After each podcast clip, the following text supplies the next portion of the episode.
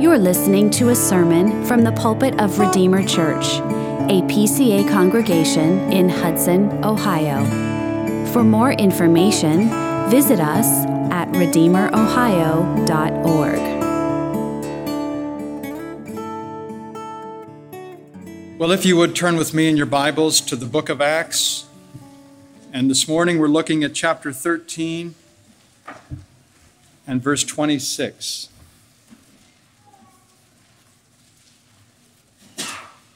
You will find this on page 922 of the Pew Bible.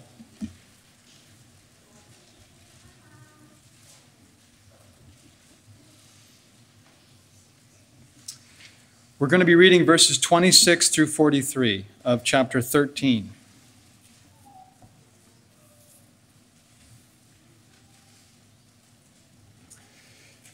Hear the word of God. Brothers, sons of the family of Abraham, and those among you who fear God, to us has been sent the message of this salvation. For those who live in Jerusalem and their rulers, because they did not recognize him nor understand the utterances of the prophets, which are read every Sabbath, fulfilled them by condemning him. And though they found in him no guilt worthy of death, they asked Pilate to have him executed. And when they had carried out all that was written of him, they took him down from the tree and laid him in a tomb. But God raised him from the dead. And for many days he appeared to those who had come up with him from Galilee to Jerusalem, who are now his witnesses to the people.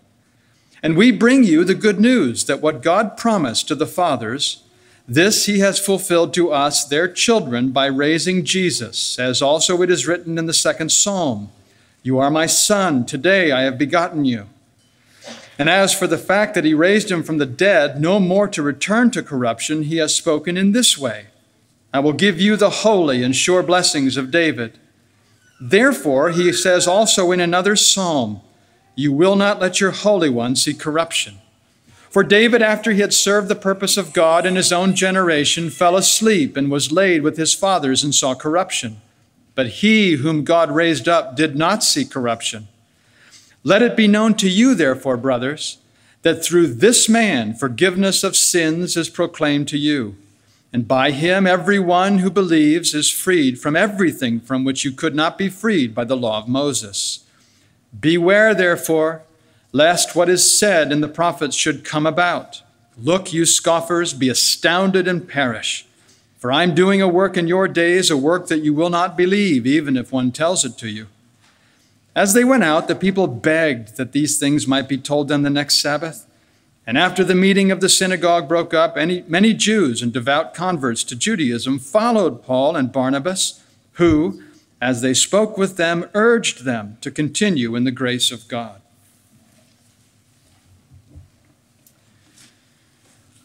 Well, if you have been following along, most of you have, you'll know that Paul and Barnabas are in Pisidian Antioch, situated in the heart of Asia Minor.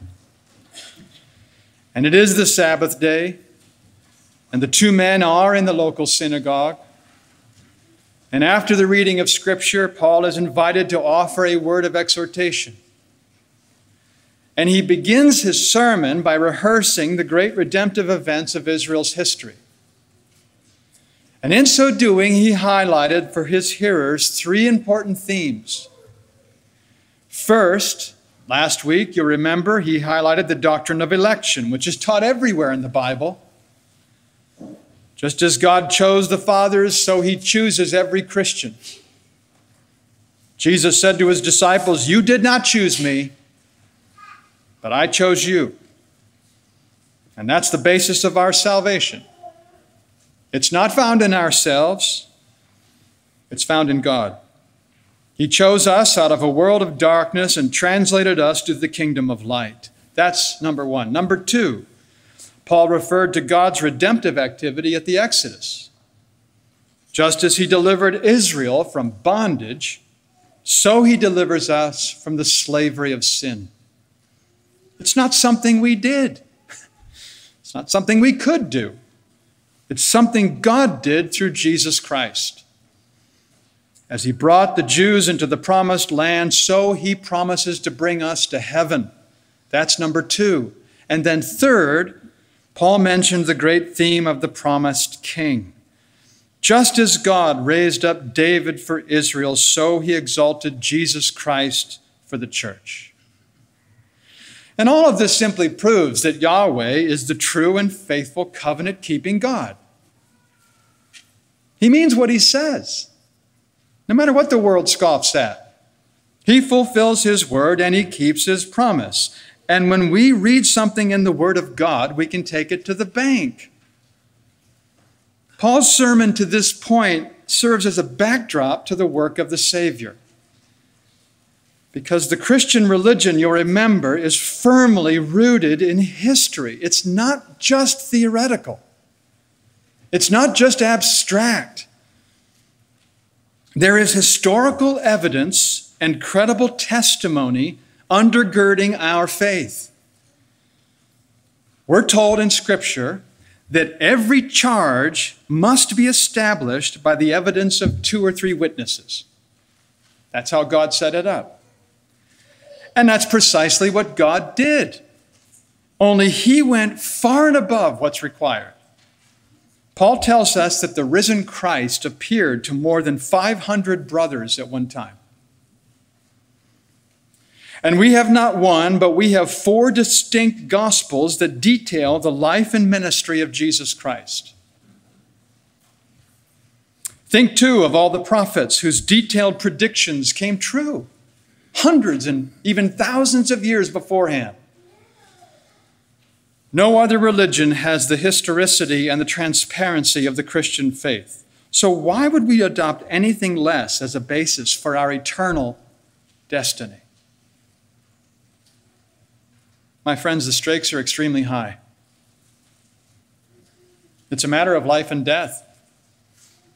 I hope that's why you've gathered. That's why I'm here. For reasons known only to Him, God has made it so that decisions made here affect life hereafter. And some think that's absolutely absurd. Come on. Really? Everlasting punishment based upon a decision in time? Well, I don't think Jesus was given to exaggeration, and this is what he told us. Do not fear those who kill the body but cannot kill the soul. Rather, fear him who can destroy both soul and body in hell.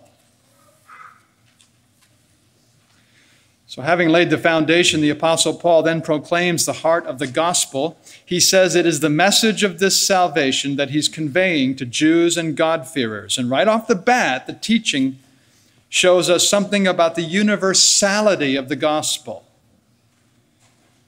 In other words, God's covenant promises and redeeming mercy are not simply for the Jews.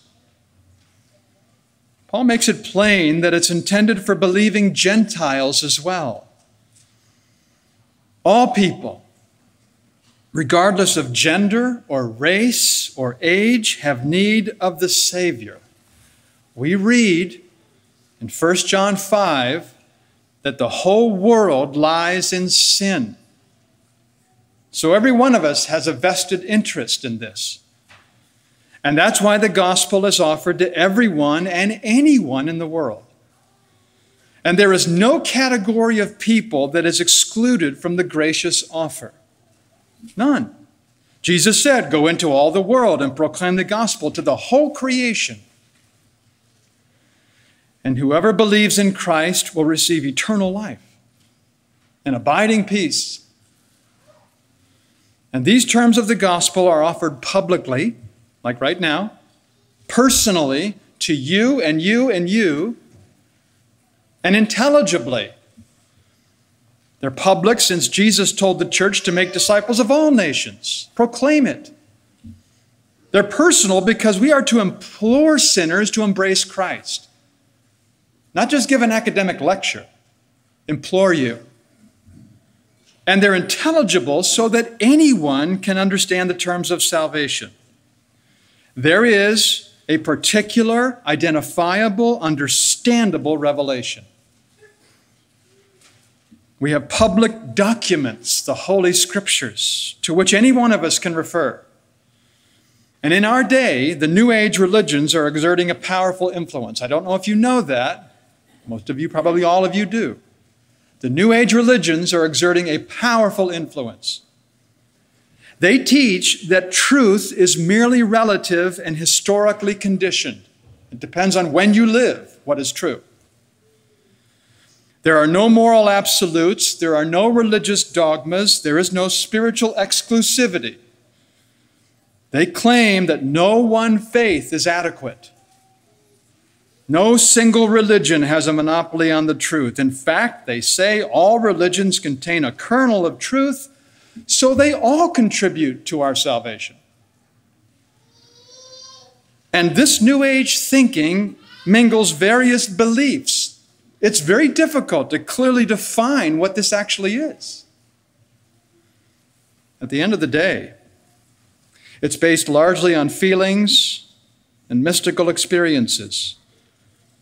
Nothing is classified as right and wrong, nothing is considered true or false. It's just thought to be pleasing or offensive. There is no central authority. Every individual expression of religion is different, and it's all intuitive and completely unintelligible. Not so Christianity. We have in sacred scripture a clear, unmistakable message of salvation. And this message is good news. And most important are two significant elements that Paul mentions. First, the death of Christ, by whom we receive the forgiveness of sins. Second, the resurrection of Christ, by whom we receive the gift of eternal life. Those two and in his sermon, Paul goes into great detail about these things. The crucifixion of Jesus. And what's surprising to me is that the Jews and the leaders did not recognize Christ when he came. Surprising, I say, because they didn't understand the prophets that are read every Sabbath. Every single Saturday, they read the prophets. For centuries, God had been preparing them for the coming Messiah. The original promise in Genesis 3, the pledge to Abraham, the predictions by Moses, the prophecies of Isaiah and Daniel and Malachi. The prophetic utterances were clear, but the Jews didn't understand them. And the question is why? Why didn't they understand them? It wasn't an intellectual problem. They were clear. It was a moral and spiritual problem. They needed the new birth. And so John tells us he came to his own, and his own people did not receive him. Rather, they condemned Jesus, though he was completely innocent, and they persuaded Pilate to crucify him, though he didn't do anything worthy of death. And all of this was ordained by God and predicted by the prophets long before. How could they not know him? How could they not have believed in him?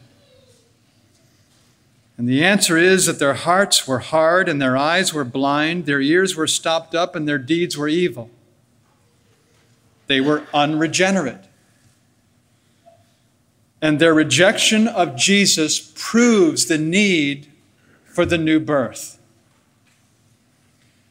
Our standards say that by nature, you and I, all of us, are utterly unable and unwilling to know and do the will of God. That's how we come into this world. Our natural tendency is to rebel and to murmur and to complain and to desire the world. And we will believe only if the Spirit of God replaces the heart of stone with a heart of flesh. That's the sad news. But the good news is he's willing to do it.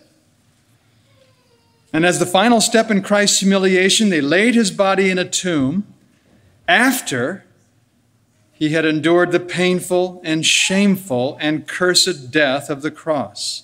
He was publicly executed like a criminal and then hidden out of their sight. Get rid of him. And the high priest Caiaphas had made this statement It is better for you that one man should die for the people, not that the whole nation should perish. Perish. He had no idea what he was saying. He was prophesying about the atoning death of Jesus. Because you see, God had said at the beginning, In the day that you eat of it, you shall surely die. Adam ate, and we all died. That first sin plunged us into misery. And so, Paul, reflecting on that, says this Sin came into the world through one man, and death through sin, and so death spread to all men because all sinned. The wages of sin is death. We sinned, somebody's got to die. Somebody has to die. Justice is impartial. It will not relinquish its demand to be satisfied, and we're taught that every sin, even the least, deserves his wrath and curse. So, as the sinner stands at the bar of justice, the law indicts him for crimes against heaven. He's undeserving, he is ill deserving, he's earned the penalty of death.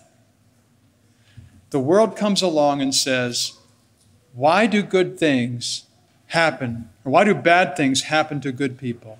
They can't figure it out. The Bible comes along.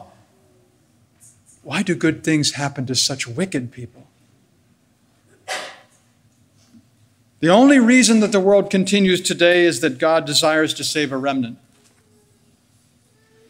But the grand fruit of Christ's vicarious death, we're told, is the forgiveness of sins. Let it be known to you, therefore, brothers, that through this man forgiveness of sins is proclaimed to you.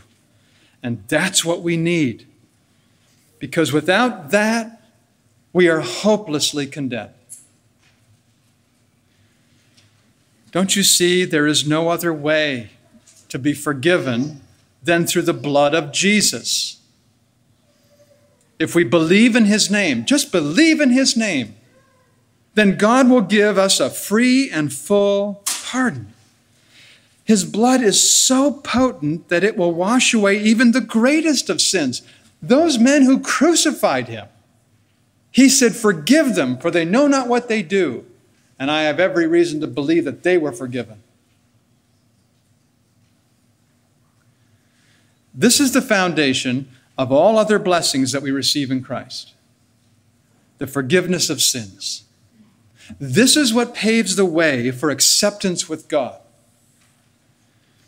For those who are in Christ Jesus, Paul tells us, there is no condemnation. You can stand there in his presence without fear. Because if sin is pardoned, then justice can do no more. Blessed is the one, says David, whose transgression is forgiven. But you see, that's only half the equation.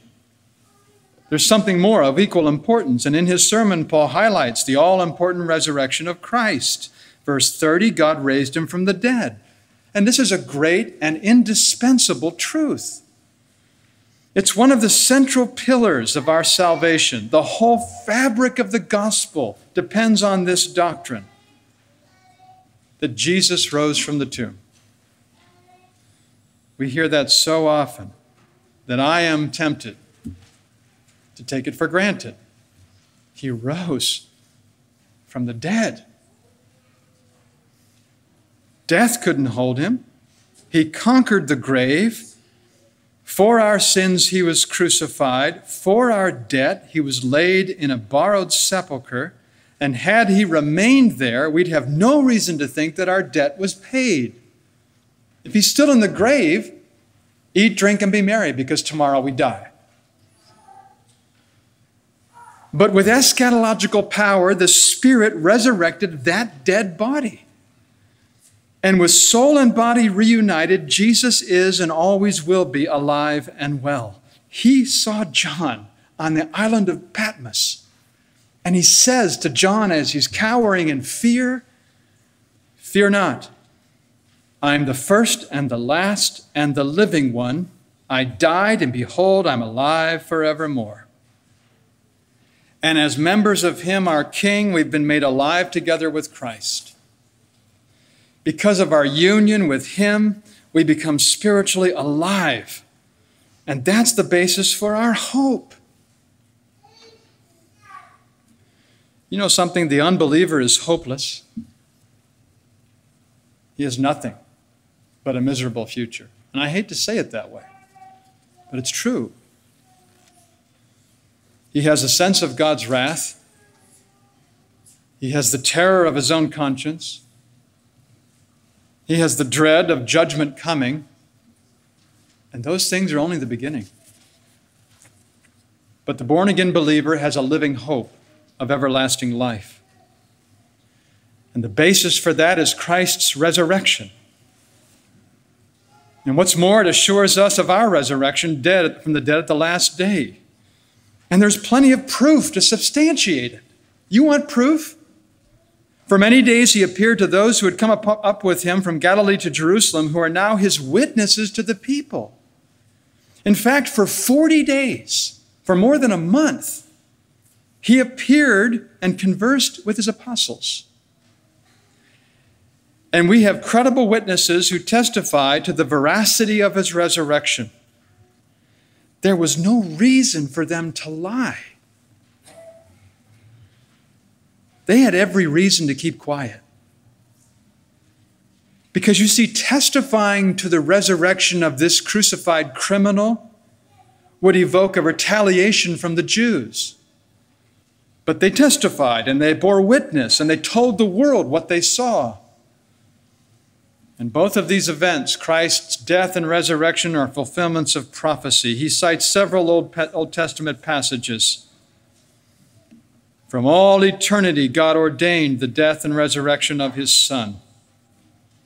Don't you find it interesting that Paul says nothing here about Christ's teaching, his goodness, his miracles? All of his attention is focused on two grand events the death and the resurrection. And those two elements of Christ's work were the substance of his preaching. I delivered to you, he says, as of first importance what I also received that Christ died for our sins according to the Scriptures, that he was buried, and that he was raised on the third day in accordance with the Scriptures. And that is the good news. God fulfilled his pledge to send the Messiah who obtained all the covenant benefits as Jeremiah predicted. And although men in their blind folly can reject and crucify him as they did, God could not be defeated, and the resurrection from the dead proves it. So I think this morning, as we close, that we ought to rejoice in the rich security that we have in Christ for an eternal salvation. You know something? The historical reality of his death and resurrection solidifies our hope. Solomon tells us that when the wicked dies, his hope will perish. But God imputes to the believer the righteousness of his crucified and risen Son he could have demanded that of you and me, but instead he accepts it from Jesus. And then we receive Christ's righteousness by faith, which we've told in Sunday school is also his gift. The Holy Spirit gives it to us. And so clearly, God has done everything, and our salvation is of free grace, and we have security, rich security. So today, God has sent you the message of this salvation, and the question is, what do you say? You see, Paul wasn't content with simply rehearsing the achievements of Christ. He yearned for his brethren to be saved, and so he warned them against unbelief. Beware, therefore, lest what is said in the prophets should come about. And he quotes Habakkuk, who rebuked the scoffers of his own day to avoid what is threatened, receive salvation through Christ, and do so by faith. It's so simple. The offer of salvation is tendered, It's offered. The terms are incredibly gracious. And a person needs only trust in Jesus, and his sins will be forgiven, and he will be accepted by God. And so, in the parable Jesus told, the king says, Go to the main roads and invite to the wedding feast as many as you find. Invite them. Why would anybody refuse such an offer? It's completely irrational. And of many it could be said, The wedding feast is ready, but those invited were not worthy. And by one's rejection of Jesus Christ, he forfeits all the blessings offered to him in the gospel. And you can't blame God for the sinner's ruin. The sinner himself rejects the offer. And great is the misery of those who reject the gracious offer. Jesus says, The Master says, I tell you, none of those men who were invited shall taste my banquet. But the invitation goes out, and a countless multitude will respond. And Paul did not say here that we brought the message, but Paul said God sent the message. It is a great privilege to have the opportunity to hear and respond. You know something? Not everybody in the world enjoys this privilege. There are places in the world, even today, they've never heard the gospel. They've never darkened the door of a church. They've never enjoyed the communion of saints.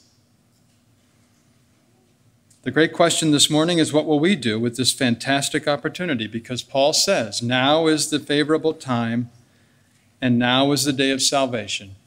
And may God enable all of us to respond favorably to this incredible offer. Amen. Let's pray together. Father, we thank you for the offer, free offer of salvation in Christ. And we're grateful that you've opened our eyes, many of us. And we pray that if there be any who are blind in our midst, that you would open their eyes, and that all might rejoice and be glad in the things of Christ. For we pray this in his matchless name. Amen. Thank you for listening. For more information or to connect with us, visit us at redeemerohio.org.